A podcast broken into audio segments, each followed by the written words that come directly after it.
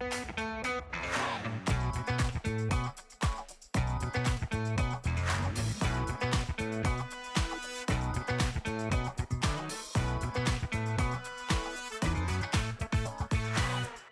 הבאים לפודקאסט של דיבורי קהילה, CommuniTalks, הפודקאסט על אנשים וקהילה.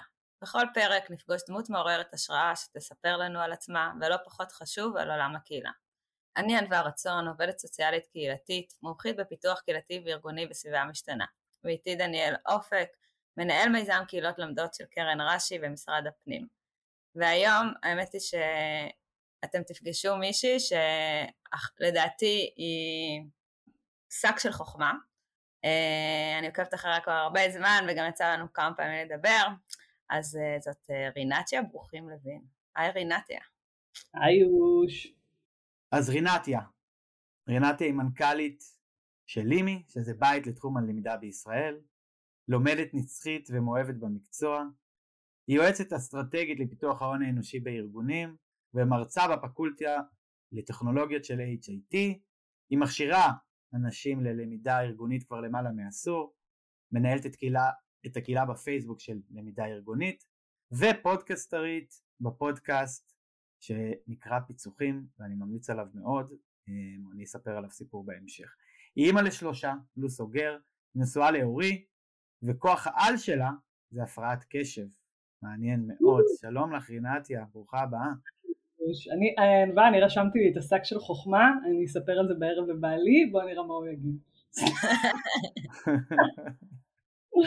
היי חבר'ה, איזה כיף.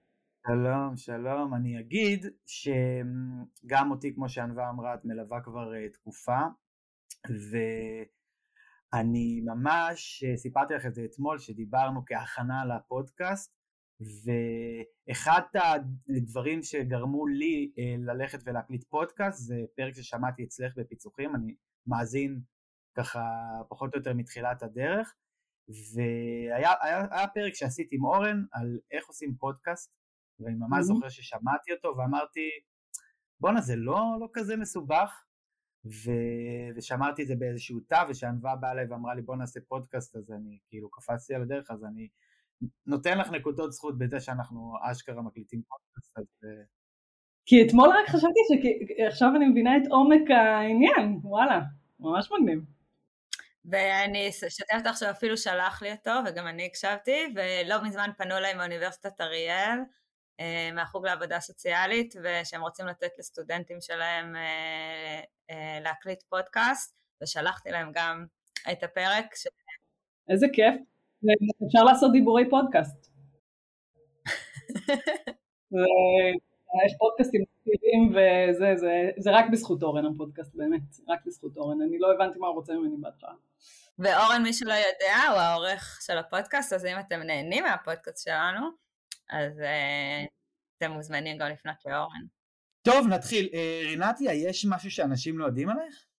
Uh, כן, נראה לי הרבה דברים, אבל אני חשבתי על זה, של מה אני אענה על שאלה כזאתי, אה, אז חוץ מהשטות של להגיד שאני לא אוהבת אבוקדו ואז אנשים בהלם, אה, זה שאני היום כבר לא יודעים עליי שאני דתל"שית. פעם זה כאילו היה מאוד, אה, ישר ראו את זה עליי וזה, ואה דתל"שית סבבה, וזה היום לאנשים אין מושג, וזהו, ואני דתל"שית, בוגרת של אולפנה, וזהו, זה נראה לי, וזה פרט, אני חושבת שקצת מתחבר גם לסיפור כמובן של קהילות, העניין הזה של להיות גם וגם וגם, כי למדתי חצי בחילוני, חצי בדתי, סיפור ארוך, אבל בגדול אה, היו שלבים בחיי שקראתי לעצמי דתילוניה. אבל אה, כן אגיד שמי שמגיע מהציבור הדתי, לפי השם שלך ידע שאת אה, דתל"שית. זה נכון, למרות שהשם שלי לא קשור לאבא שלי, הוא לא דתי קלאסי בכלל, כאילו הוא הולך בלי כיפה וזה, הוא פשוט התלהב, יש מושב כזה למי שלא יודע, ובקיצור הוא התלהב מהשם של המושב, ולי הוא קרא ככה ולאחים שלי בשמות נורמליים. כאילו- ואז האחים שלי צוחקים, איזה מזל שלא נחתה עליו המוזה בנחלים, בנופך, במגשימים. את יודעת, אני אספר אה, פרט אה, קטן אה, על עצמי, כשההורים, אני הרי משירת הים, זה לי וענווהו, מזה מגיע ענווה, וההורים שלי התלבטו בין שירתיה לענווה. נו, וזה בעצם רינתיה, כי רינה זה שירה, זה כאילו שירה ושמחה, שמחת אלוהים. גדול. אצלי זה היה ברורי האורינת. מזל. היה יכול להיות מגניב שהיה את הפתיחה לפודקאסט של אה, שירתיה ורינתיה, כמו בפתיחה של אורן ורינתיה, אני שירתיה ואני רינתיה, וזה... ואנחנו עושות מוזיקה. כן, ממש. יפה, טוב, אה, מעניין, לא ידעתי את זה עלייך וחשבתי שאני מכיר אותך, אז הנה, כנראה שחשבת טוב על השאלה. אה, בואי, בואי נדבר על איך בכלל הגעת לעולם הקהילה, כי נורא ברור עולם הלמידה אצלך, נראה לי עשור וכאלה, אבל איפה נכנס התחום הקהילתי? אז סבבה, אני אסביר רגע, כי הרבה אנשים לא מבינים כל כך מה זה למידה בארגונים, אני שנייה אתן לזה מילה ואז אני אסביר כאילו איך הגעתי לסיפור הזה של קהילה. למידה בארגונים זה בעצם אומר אה, כל הזמן הדרכה מתמדת של העובדים, שמירה על הכשירות שלהם, אה, לגרום להם להתפתחות מקצועית, שמתוקף זה בעצם גם הארגון מן הסתם צומח, מעבר רק לבנפיט האישי שיוצא לכל עובד פה, אה, קורסים, סדנאות, פודקאסטים פנים ארגוניים, כל מה שאנחנו מכירים. אז זה רגע מילה על זה כדי שיבינו מה זה המקצוע הזה בכלל של למידה בארגונים. ב-2012, אחרי שילדתי את בתי הראשונה והייתי בהלם של החיים שלי, התחלתי אה, ללמד ופתחתי במרכז הישראלי לניהול והיה לי קורס אה, מפתחי הדרכה אה, ושם בעצם התחלתי ללמד ולאט לאט העברתי עוד קורס ועוד קורס וכאילו הבנתי שלבוגרים שלי בעצם אין איפה לדבר אז פתחתי קבוצה בפייסבוק לא לגמרי הבנתי מה אני עושה אבל אמרתי יאללה סבבה מגניב. בהתחלה זה היה קבוצה סודית כזאת וזה ורק החבר'ה של הקורס נכנסו. ולאט לאט הבנתי שיש פה קטע ורגע אני כבר מכירה מלא אנשים כאילו שעוסקים במקצוע הזה ונראה לי עוד אנשים יכלו לענות על השאלה הזאת.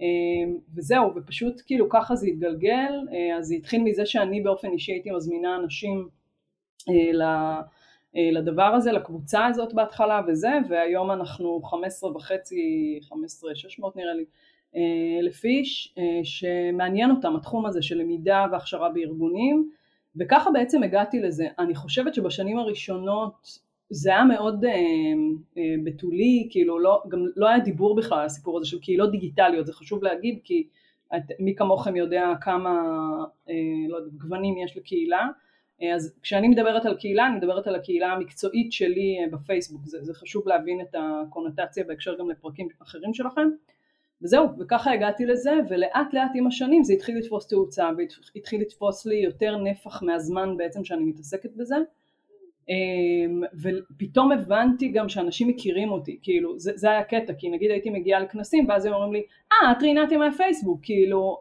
והתחלתי להבין שיש פה קטע שכאילו פתאום לא, לא, לא הבנתי את זה בהתחלה.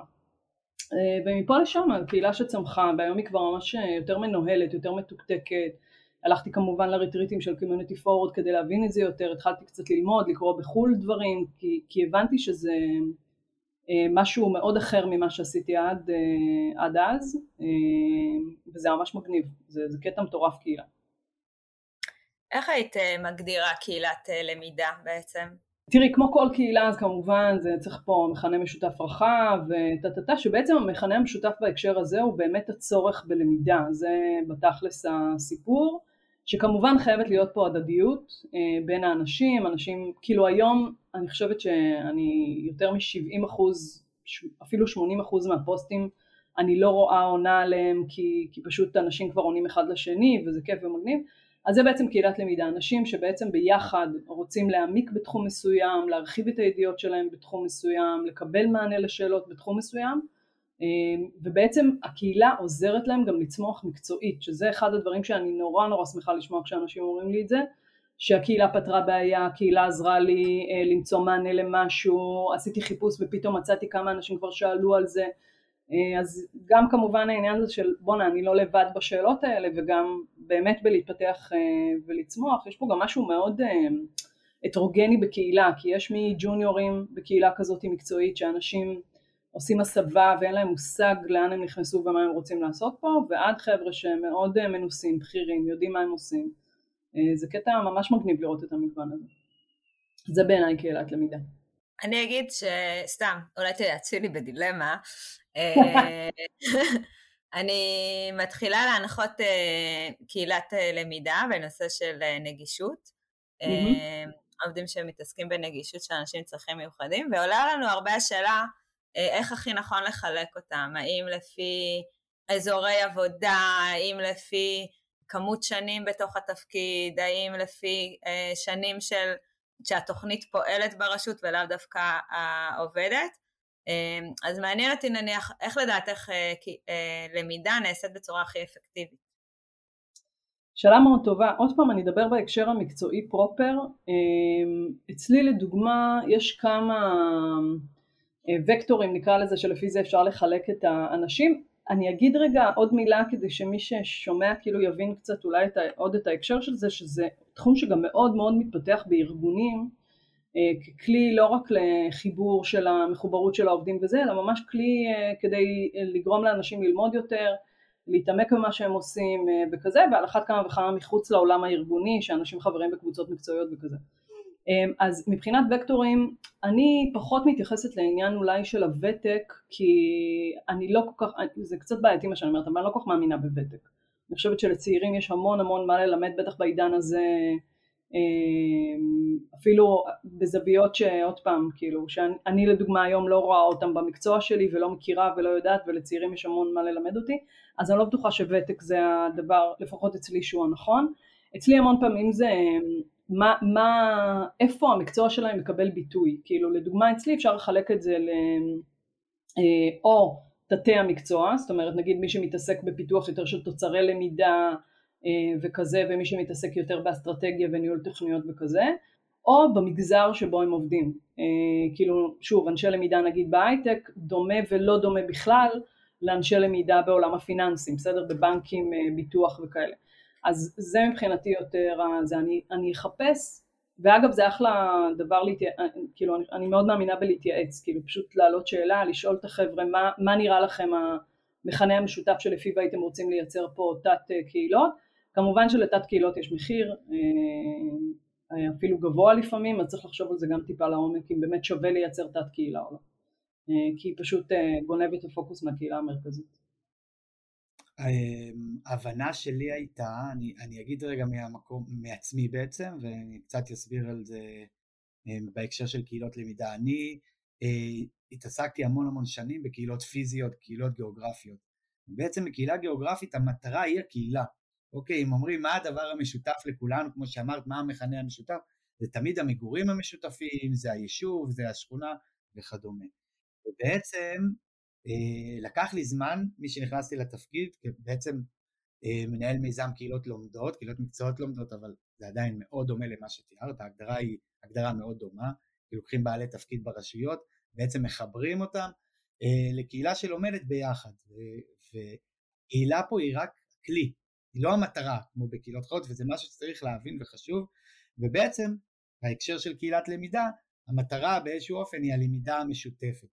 אה, וברגע שאנחנו עושים את זה בצורה קהילתית, ברגע שאנחנו מכניסים את האלמנטים של קהילה לתוך הדבר הזה, זה משנה לגמרי את, ה, את הדרך שלומדים, ואגב זה לא משנה את הדרך של איך אנשים לומדים, אלא פשוט נותן מענה לאיך שאנשים היום רוצים ללמוד ולקבל מענה, למשל דרך התנסות, למשל דרך שיתוף, למשל אה, דרך כל מיני דרכים שמה לעשות שיש הכשרה קלאסית או למידה קלאסית או למידה של פעם היא כזאת, אז זה איזשהו אסימון שנפל לי. זה, זה מאוד, אני כאילו פחות מכירה את העולם של קהילות פיזיות, אה, חוץ מזה שגם אני, כמו באחד הפרקים הקודמים, יש לי מיליון דודים חם סטפו, אז זה, זה כאילו גדלתי בתוך קהילה בלי להבין את זה, אבל, אה, אבל אני לא מספיק מכירה קהילות פיזיות בשביל כאילו לדעת את ה... להבין את ההבדל, זה זווית מאוד מעניינת מה שאתה אומר.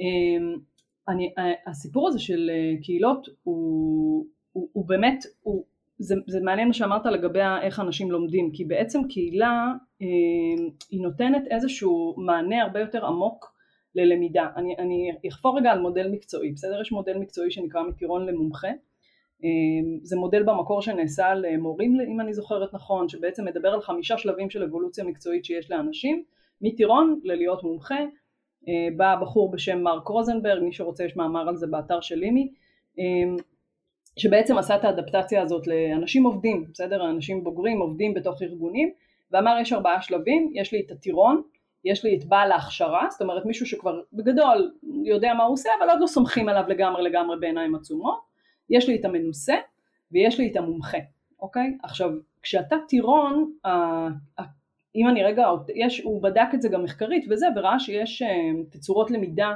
שמתאימות לכל אחד uh, מהשלבים האלה, בסדר? כשאתה טירון אתה חייב למידה שמישהו יגיד לך עכשיו שב תלמד תעשה ככה זה זה זה אני לא יודע מה אני עושה תחזיק לי את היד כזה. כשאתה מומחה אתה בועט בדרכי הלמידה האלה אתה לא רוצה דרכי למידה כאלה אתה רוצה משהו אחר בסדר? אתה מחפש קבוצת שווים אליך אתה רוצה ללמוד מאנשים שמומחים כמוך בתחומים שונים וכולי. יש עוד כל מיני uh, מתודות uh, שיודעות להקפיץ אותך בעצם משלב לשלב אבל בגדול זה הזה עכשיו קהילה בעצם נותנת מענה מקצה לקצה לכל הדבר הזה ואז, ואז אולי מתחבר גם לשאלה שלך קודם, שזה הרבה פעמים בקהילות לומדות בתוך ארגונים, אתה צריך לראות איך אתה מייצר בעצם מקום לכולם שם. גם לטירון, שיהיה מספיק, אה, ירגיש בנוח, גם אם הוא תוך כדי הכשרה או בשנה הראשונה שלו והוא לא יודע מה הוא עושה, שירגיש מספיק בנוח לשאול שאלות, להעלות uh, תהיות, uh, למצוא חומר, בסדר? שזה נורא נורא קריטי. וגם למומחה הזה לתת לו איזשהו תפקיד, לתת לו משהו שהוא יכול לעשות בתוך הקהילה, להוביל אותה, פינה קבועה, לא משנה, כל דבר שבו הוא יכול לחלוק מהידע שלו, וגם לאנשים באמצע. אז הסיפור הזה של המודל מטירון למומחה הוא מאוד מעניין בהקשר של אה, קהילות מקצועיות לומדות, אה, וזה משהו שצריך לקחת בחשבון כשזה, והוא באמת כלי שחוצה למידה מקצה לקצה בניגוד לכלים אחרים. את יודעת, כשדיברת, אז כשהתחלת דמיינתי את זה, יש לי דמיון לפעמים מאוד אה, פורה, כרצף אמ, או פירמידה או משהו כזה. ואז תוך כדי שתיארת את זה כבר ראיתי את זה בצורה יותר רשתית. כי בסוף כל אחד טירון במשהו אה, ומומחה במשהו. במיוחד שהיום יש אה, את השילוב בין כלים דיגיטליים, עולם חדש, עולם ישן, יש תוכן, יש scale-up, אז היום אפשר להסתכל על זה ממש כמשהו רשתי ולחלק אולי אפילו את הנושאי למידה לכל מיני נושאים לאורך ולרוחב ואז כל אחד אה, יכול לשים את עצמו שם ולפי זה אפשר אולי להשתמש אה, בהון האנושי הזה אה, כדי באמת גם שיהיה מקום לאותו בן אדם להביע את עצמו ולשתף את הידע שלו לפי מה שהוא החוזקות שלו אה, בתוך העולם הזה אה, ואני חושבת שזה גם דרך מצוינת לייצר את ה engagement ואת המחוברות של אנשים לתוך אה, קהילת הלמידה הזאת.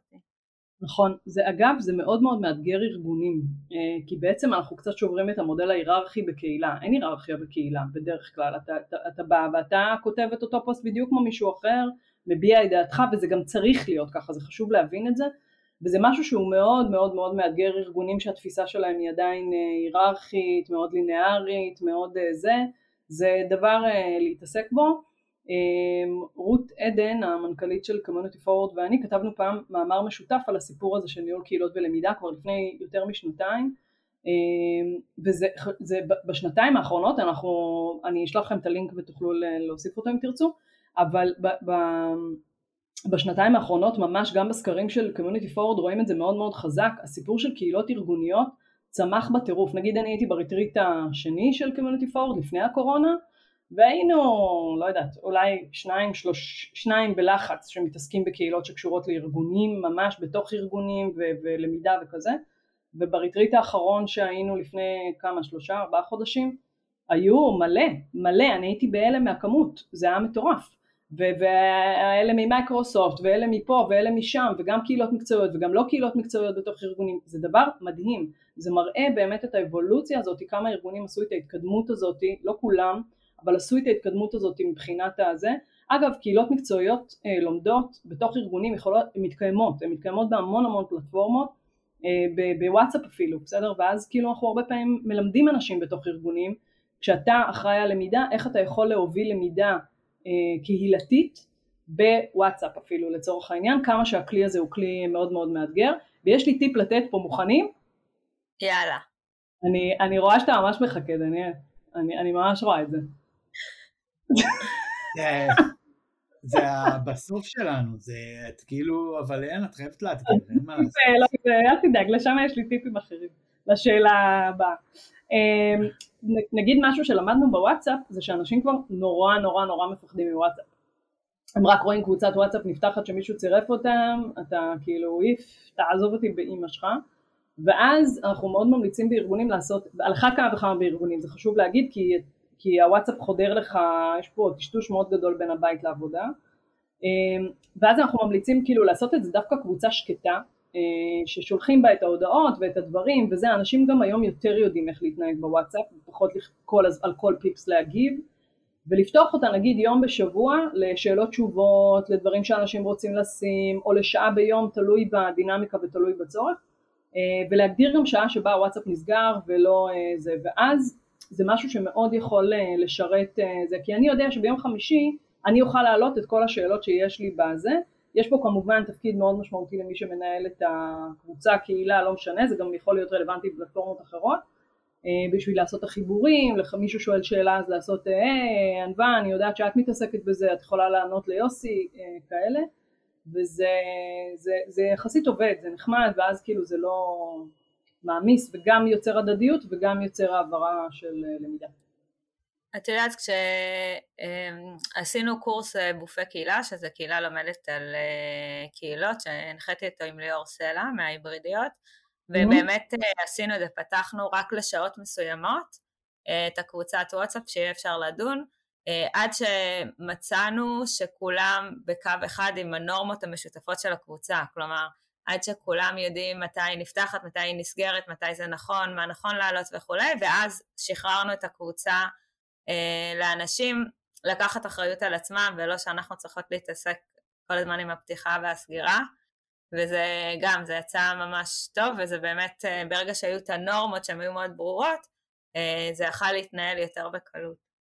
זה ממש רעיון טוב, כי יש קהילה כזאת שהמנויים שלנו בלימי וזה רעיון ממש מעולה, כי נראה לי שכולם הבינו כבר את הקטע וזה אפילו קצת מציק להם לפעמים שרק ביום חמישי אפשר לשאול, אז זה רעיון מעולה.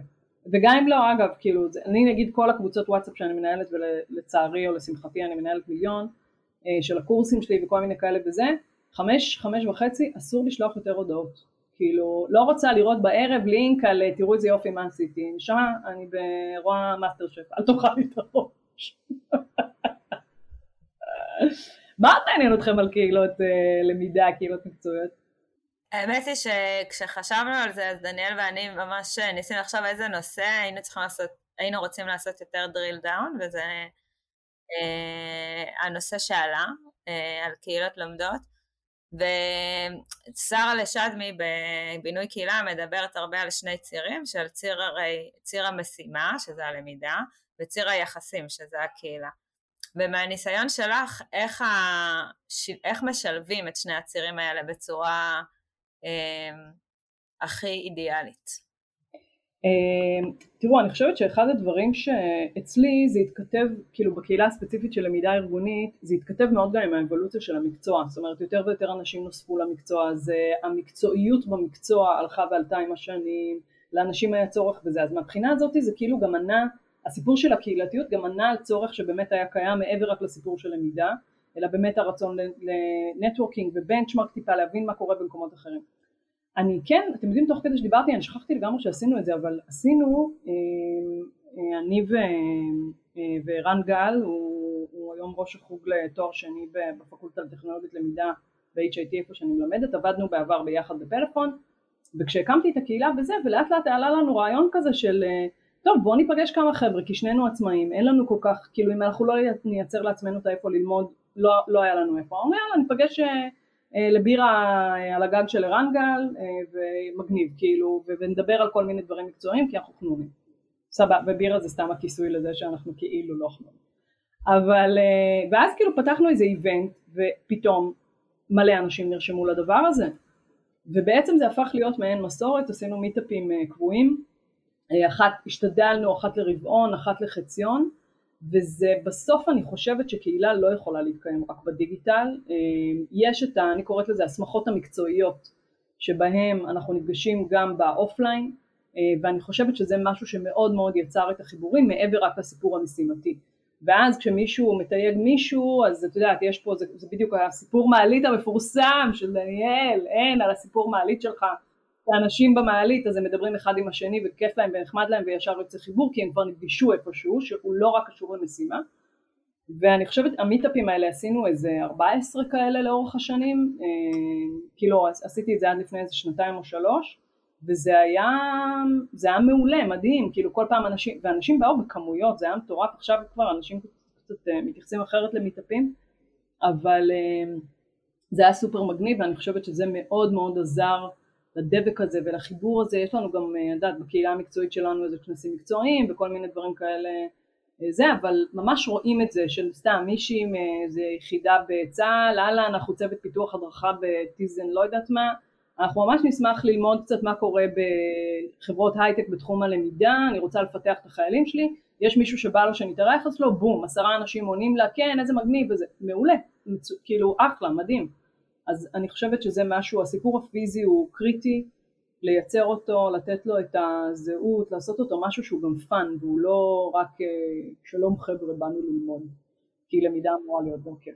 אחד הדברים שהכנסנו למודל שלנו, של קהילות מקצועיות לומדות ברשויות, זה הסיפור של מפגש פנים אל פנים, אגב גם יחסים ומשימה שאמרה ענווה מקודם, כי זה מאוד מאוד חשוב בכל קהילה, אבל הסיפור של מפגש פיזי, אני ממש מרגיש היום שזה מלחמה, שלגרום לאנשים להיפגש זה ממש משימה לאומית בעיניי, כי נורא נורא נוח בזום ונורא התרגלו לזום, ומה לעשות, אין תחליף למפגש, אני מצטער, לא ישכנעו אותי אחרת, אין תחליף לזה שאתה רואה את אותה בחורה מהצבא כמו שתיארת אותו, שאתה רואה אותה פנים אל פנים, אתה מבין מי, ואתה באמת פוגש אותה, בסדר? יש, זה לא עכשיו באיזה משהו מאוד גדול כזה בזום, או לא יודע, בכל מיני פלטפורמות אחרות שמתנאות, ובסופו של עניין, ההיכרות הזאתי היא מקצועית, זאת אומרת מקצועית נכון לנו, אה, אחר כך כי אם נעלה גם פוסט ואם אה, נרצה להתייעץ עם מישהו, אין שייכות, אמון, כל המושגים האלה שהם זה לא נבנים במקומות אחרים ואני הרבה פעמים רואה את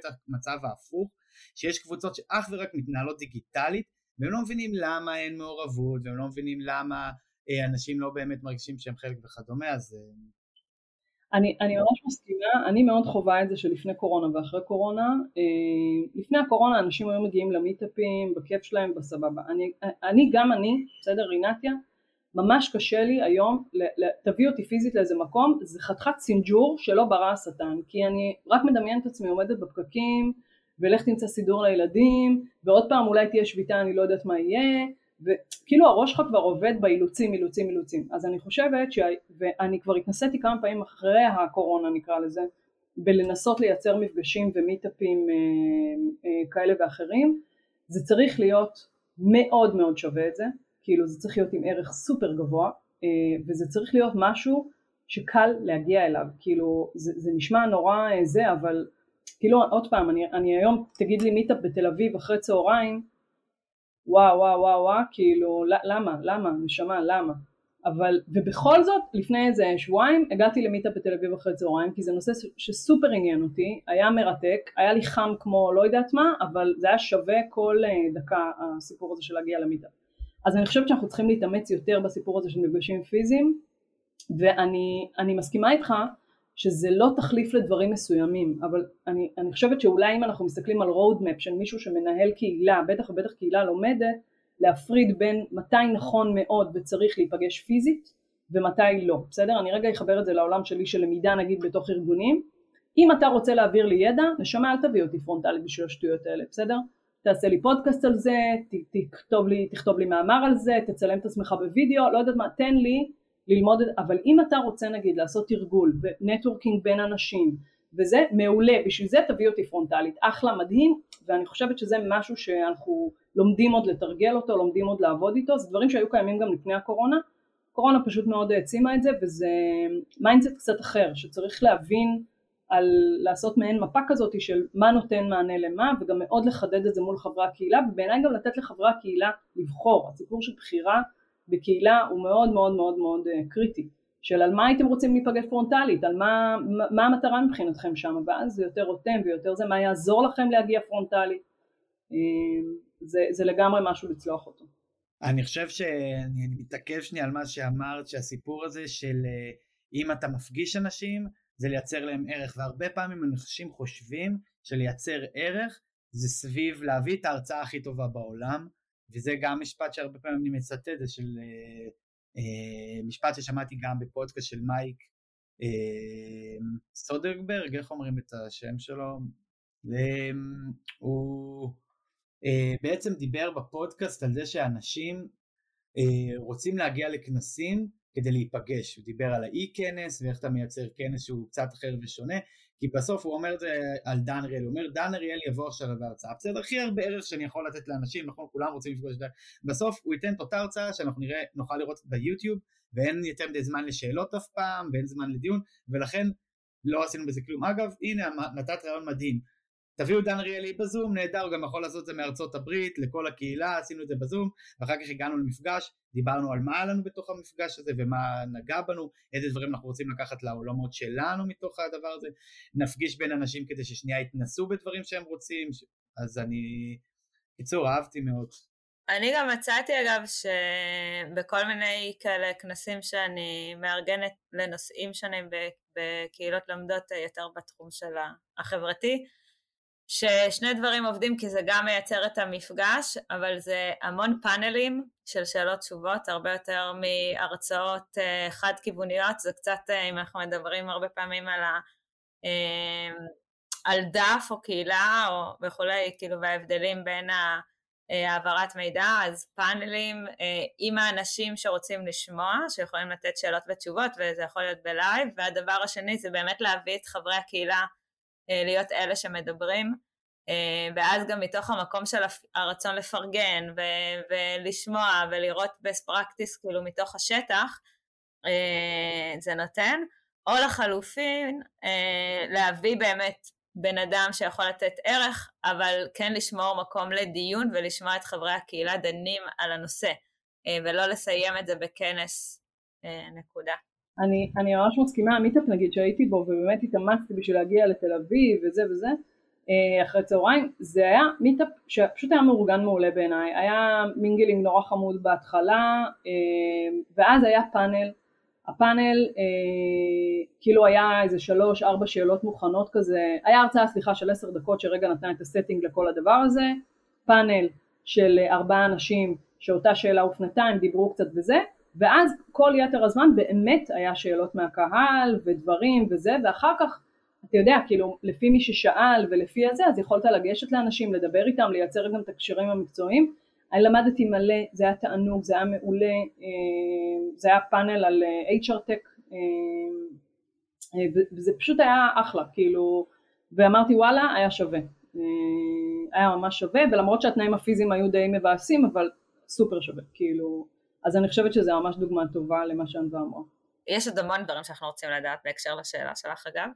אה, תשימו את הלינק למאמר, הוא, הוא מאוד מאוד מפרט אה, כל מיני שאלות בהקשר של זה, על פלטפורמות שעובדות בתוך ארגונים, ואיך בכלל מקימים את זה, ומה, מתי נכון ומתי לא נכון לעשות קהילת למידה, אז uh, מאמר מאוד מפורט זה, ויש אותו גם בפודקאסט, אז מי שרוצה יכול לצרוך את זה או ככה או ככה. אני אעיד על המאמר הזה שהוא באמת אה, מאוד מקיף, כאילו יצא לי לקרוא אותו, ואני עשיתי סקירה ספרותית על אה, קהילות למדות או קהילות בארגונים, ונורא קשה למצוא אה, סקירות אה, ספרותיות של מאמרים אקדמיים, אה, רק כשעשיתי כל מיני אה, שילובים בחשיבה על איך אפשר לחפש את זה, מצאתי כל מיני דברים כאלה ואחרים. אמ, אז זה באמת מאמר שנתן לי בסיס אה, לחיפוש, אז אני גם כן. אמליץ כאן לקרוא אותו. אני רוצה להגיד שגם נצטרף לקהילה, ואני חושב, אה, אפרופו כל מיני פלטפורמות ללמידה, אחד הדברים היפים שאני לומד ממך וממה שאתם עושים בלימי, זה שיש כל מיני סוגי למידה וכל אחד יכול לצרוך את התוכן בדרך שמתאימה לו, אני נגיד צרכן פודקאסטים כידוע לכולם פה, ופחות עכשיו אקרא מאמר וכאלה, אבל אה, אני אתן דוגמה, אחד הדברים שהשפיעו מאוד על העובדה שלי ולמדתי עליהם וגם בטח, אה, ובטח עזרו לבניית המודל שלי ולמה שאנחנו עושים היום במיזם שלנו, זה פרק בפודקאסט שעשית אה, עם אורטל שמלץ, שבעצם mm-hmm. חיבר אצלי במיזם בין שתי עולמות שאני אה, מחבר בין למידה וידע, ולמדתי את זה דרך פודקאסט, היה שם פרק, שתי פרקים כפולים, אני אגיד גם יותר מזה, אני חושב שהיופי בקהילה שהיא מאפשרת לכל אחד, זאת אומרת בכלל בקהילות אני אומר, שהיא מאפשרת לכל אחד לבוא לידי ביטוי איפה שנוח לו, איפה שבא לו, ולא עכשיו כמו קיבוצים בעבר מכריחה אנשים להיות כל הזמן חלק, אלא אתה בעצם יכול לבחור, אה, לבחור גם, זה אחד הדברים החשובים בקהילה, זה בחירה, וזהו, יש הרבה אפשרויות בחירה, אז אה, אני ממליץ כזה על לימי, ו... ובהצלחה למי שיש שם. תחפשו שם, תחפשו שם אותי, כן, זהו, אני שם. טוב, אז עשית לנו קצת פה, הפכת לנו פה את הפרק, כי אין מה לעשות, את פודקאסטרית uh, ותיקה, וכבר התחלת לדבר קצת על טיפים, אבל אנחנו לא, את יודעת, הפורמט הוא הכל, בסדר? הפורמט הוא האלוהים של הפודקאסט. אבל הטיפ, הטיפ שלי הוא אחר. הטיפ שמקודם זה טיפ, טיפ טקטי, אבל אני אתייחס לטיפ שהוא טיפה יותר, שלושה טיפים שהם טיפה יותר אסטרטגיים, אחרי כאילו כמעט עשור שאני מנהלת קהילה בפייסבוק, עוד פעם זה חשוב להבין את הקונסטלציה כי זה, אחד זה הסיפור של ה... אבא שלי קורא לזה לב נקי, בסדר? להיות עם לב נקי בקהילה, לא להסתכל בעיניים צרות על חברי הקהילה של אוי ואבוי הוא העלה ככה ולמה, אלא באמת להסתכל על זה כאוקיי מישהו העלה פוסט, הוא לא בהכרח מבין שזה ככה או אחרת וצריך מאוד להתעסק ב... בהסברה, בסדר? אבל הסברה באמת ממקום של לב נקי ולא ממקום של אה, אה, כל הזמן לשייף את השפיצים וזה, כי זה גם בדיגיטל זה יוצר vibe לא נעים, בסדר? זה פשוט יוצר vibe לא נעים וזה משהו שאני חושבת מאוד מאוד עיצב את הקהילה שלי, שוב עשיתי את זה בלי להבין את זה, אבל אני חושבת שזה משהו שמאוד עיצב את הקהילה בשיח שהוא באמת שיח אה, מקצועי, נעים, אין, אנחנו לא כמעט מתעסקים בדברים שכאילו הרבה חבר, הרבה מנהלי קהילות מתעסקים בהם, אז אני חושבת שהסיפור הזה של לב נקי ולשפוט אנשים לכף זכות בקהילות הוא מאוד מאוד מאוד קריטי, כי הרבה פעמים מישהו כותב משהו והוא לא מבין איך זה משתמע בצד השני, או לא מבין ש, בסדר? אז זה אחד. שתיים זה הסיפור של עמוד שדרה, אה, שעמוד שדרה הוא משהו גמיש, אבל צריך להיות לך עמוד שדרה אה, בתוך קהילה של מה הגבולות גזרה שלך, בסדר? כאילו מה הנושאים בלמידה שאנחנו כן מתעסקים בהם ומה אנחנו לא מתעסקים בהם זה אחד הדברים שהבנתי דווקא מהחברי הקהילה וחברות הקהילה עם השנים, שאיזה כיף שאנחנו לא מתפזרים לנושאים אחרים.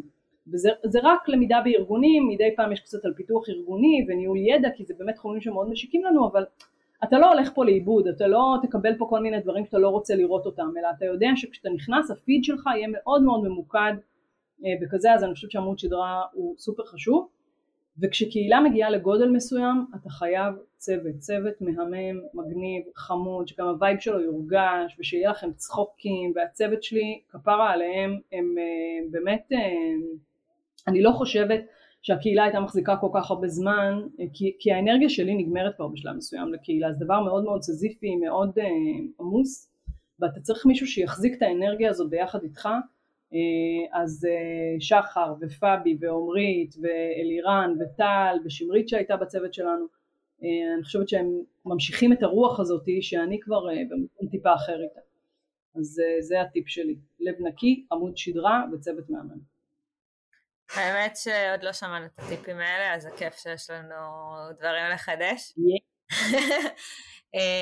ושאלת הסיום את מוכנה אליה? אני מקווה כן. שהקשבת אליה עמוק לעומק.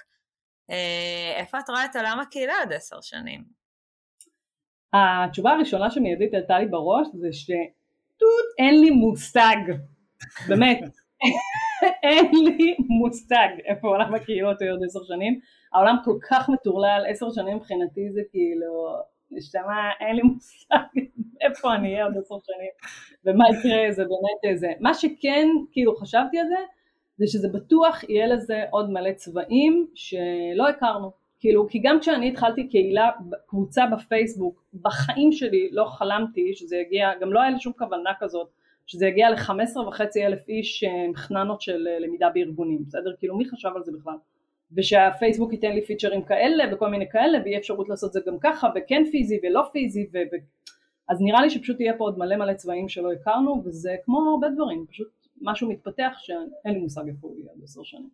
זה מאוד מעניין שבעצם אם היינו שואלים את השאלה הזאת לפני הקורונה וגם זה קצת עלה בשיחה שלנו פשוט כאילו חלק מילים זה עולם הלמידה החדש, זה עולם שהוא היברידי, זה עולם שוואלה אנשים לא מגיעים למפגשים או אומרים לך רוצה שאני אגיע למפגש תייצר לי ערך זאת אומרת כל העולם הזה עזבי רגע קהילות, נהיה רגע בעולם הלמידה כל כך השתנה בשנתיים האחרונות שזה גם אם הייתי שואל אותך כנראה את השאלה אם שואלים אותך על למידה, כנראה שזה גם היה מאוד קשה לשער, וגם אה, אני חושב שבטח ובטח בעולם הקהילה, שאפילו חשבתי על זה במה שדיברנו עליו, קהילה, קהילה לומדת, לפני כמה שנים היית אומר את המילה הזאת לאנשים, לא היה לי מושג על מה אתה מדבר, והנה אפרופו ענווה שחיפשה על זה מאמרים באקדמיה, הרי ידוע שאתה מחפש מאמר באקדמיה אתה תמצא רק מה שהיה לפני 20 שנה, כי זה תמיד, כאילו זה תמיד אלפיים, תמיד אתה רואה בזה, אלפיים זה פחות או יותר זה, כי הם עשרים שנה אחורה. עוד עשר שנים, הנה, אני יכול לראות, עשר שנים יהיה מאמר ראשון אקדמאי על עולם הקהילות. יש על קהילות כבר מאמרים אקדמיים אה, מעט, אבל יש, בדיוק ב-HIT פרסמו שתי מאמרים אה, על זה. אז, אז הנה, את, את תשלחי לנו ואנחנו נפרסם את זה ואנחנו נפרוץ את הדרך. מה שאמרת לגבי למידה, של איפה היא תהיה עוד עשר שנים, על זה כן יש לי תשובה. שלמידה עוד עשר שנים פשוט יתווספו עליה עוד שכבות. כי מה שאנחנו רואים בארגונים זה אני אומר כאילו אני קוראת לזה שיש חמישה תפקידים מרכזיים ללמידה לא ניכנס אליהם בגדול בארגונים אבל זה נהיה שכבה על שכבה. אם זה התחיל מעולם של הכשרות לתפקיד והסמכות וכל השיט הזה ונוספה לזה עוד שכבה ועוד שכבה ועוד שכבה אני חושבת שפשוט יתווספו לזה עוד שכבות כמו שבשנים האחרונות נוספה השכבה שנקראת למידת עתיד של ללמוד לא רק את הכאן ועכשיו אלא ללמוד מה יהיה עוד איקס זמן ומזה להשליך על העשייה שלנו היום. אה, אז, אז זה יותר אפילו קל לי להגיד. עולם של הקהילות הוא עולם שהוא שוב הליבה שלו מן הסתם תישאר אותה ליבה כי בסוף קהילה זה משהו שהוא מוגדר. אבל uh, המסביב שלה וואלה אין לי מושג. האמת רינת שקצת אמרת את אותו דבר על למידה וקהילה. זאת אומרת גם זה מה שנראה לי כן? באיזשהו מקום אמרת על קהילות שהתווספו שכבות ודברים חדשים ו... זה מעניין. אה, בסדר, טוב. אתה צודק, כי הליבה היא ליבה, בסדר? היא מאוד מוגדרת, היא מאוד ברורה, מה זה קהילה, זה קיים אלפי שנים, בסדר? זה לא דבר חדש, אבל המעטפת של זה משתנה כל הזמן, אה, כל הזמן, אז אה, נראה לי שזה, אתה צודק, יש פה הקבלה מאוד חזקה. טוב, תודה. אני אגיד שסיימנו עוד פרק ושבוע הבא יעלה פרק נוסף שלנו. אתם, אה, אתם המאזינים. כל הכבוד לכם, אני רוצה כן, להגיד בתור... שבוע, כל שבוע. כל הכבוד לכם. אני יודעת שאתם עושים את זה בשביל הכיף וזה, אבל בשלב מסוים זה הופך להיות גם קצת וג'ע ראס לעשות uh, פודקאסט, והכיף קצת הולך לאיבוד. אז תקשיבו, שאפו, באמת, אין לי מילים. וגם האנשים שאתם מביאים הם פשוט... אה, הרמתי לזה. אנחנו נפנה את המאזינים לפרק 49, או 50, ש... כן 50 שאנחנו מדברים על 49 פרקים שהקלטנו ואנחנו הרבה מדברים גם על המקום על זה, על מה אה, הקלטת הפודקאסט נותנת לנו ואפרופו למידה אני אחבר את זה, הנה אני ממש תפקיד המנחה היום לא רק המגיש או המקליט, אה, שאחת הדרכים היום שאני הכי לומד מהם זה דרך הקלטת הפודקאסט בעצם וסתם כאיזה אנקדוטה, אח שלי מתעסק בקולנוע דוקומנטרי ואחד הדברים שהוא אומר שאתה יכול להשתמש בקולנוע דוקומנטרי, זאת אומרת לצלם את עצמך כדי אה, לייצר ריפוי כאילו עבור עצמך ואני חושב שבאיזשהו מקום אה, הרבה דיברו איתי פעם על זה שהלמידה הכי טובה זה שאתה מלמד אחרים אז אני חושב שאחת הלמידות המשמעותיות זה שאתה אשכרה לוקח את עצמך, משיב את עצמך פעם בשבוע שעה כדי ללמוד מאנשים ועל הדרך אתה גם מייצר ערך לאנשים אחרים תעשו את זה, זה עובד. איך אמרת לי אתמול, זה הקפה שלך של הלמידה, וגם אני ככה מרגישה בפודקאסט, זה... אבל זה בדיוק הסקרנות הזאת, אתה לא יכול לעשות פודקאסט אם אתה לא סקרן למשהו, אותו דבר קהילה אגב. וגם אה, נגיד שכשדניאל ואני החלטנו להקליט את הפודקאסט, אחד הדברים שאמרנו שאנחנו לא מסתכלים על מספרים, ואנחנו באמת, הפעמים היחידות שאנחנו כן מסתכלים זה כל 25 פרקים, אנחנו שנייה עושים עצירת למידה גם mm-hmm. עבורנו, ואנחנו כבר מבינים שיש מאזינים, אז זה גם לטובת המאזינים. אבל זה לא האישו של המספר, אלא להבין כאילו את הנושאים שעוד צריך וכדאי uh, להתעמק בהם.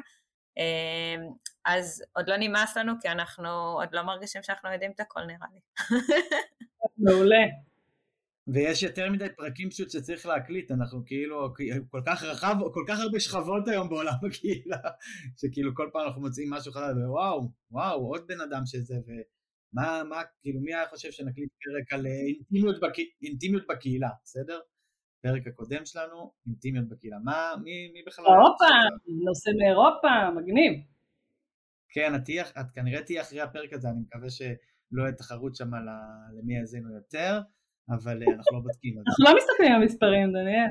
חד, חד משמעית, אנחנו, אנחנו במשמעות. רגע, אני אומר למאזינים שלנו, כי אנחנו פה בהפרעת קשב, התחלנו בהפרעת הקשב ואנחנו שם, מוזמנים להפיץ את הפודקאסט שלנו, אה, לכתוב לנו, אה, להגיד לנו מה אתם רוצים לשמוע, את מי אתם רוצים לשמוע, קיצור תרגישו חופשי להציק לנו, זה גם חלק מה, מהאמירה שלנו ומהאג'נדה, ויש לנו ערוץ שנקרא דיבורי קהילה, והוא נמצא בטלגרם, ואנחנו גם מעלים שם תכנים, זה תכלס הקהילת למידה שלנו, נקרא לזה ככה, למרות שזה לא בדיוק קהילתי, כי לא תמיד אנשים מגיבים שם, אבל גם לזה יש אופציה אבל uh, אתם מוזמנים לשם, ויש לנו קבוצת וואטסאפ שהיא ממש לא קהילתית, היא פשוט כדי לעדכן אנשים שיוצאים פרקים, גם אליה אתם מוזמנים להשתמע, לה, uh, להצטרף, ולהגיד תודה לרינתיה. תודה, תודה לכם, כפרה לכם, ניפגש בשמחות מקצועיות. ניפגש במיטאפים, תארגני אחד, אנחנו נבוא בלימי. בעזרת השם, אין בעיה. אני יוצאת מכאן רינתיה שאני הולכת לארגן איתך אם תסכימי. מיטאפ אחד ולכתוב איתך מאמר אחד. וואי, בכיף. בכיף, בכיף. אז אנחנו נהיה בקשר וננסה שלפחות המאמר יצא עד הפרק.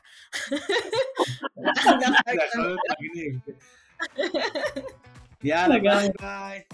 ביי חמודים, תודה רבה רבה רבה.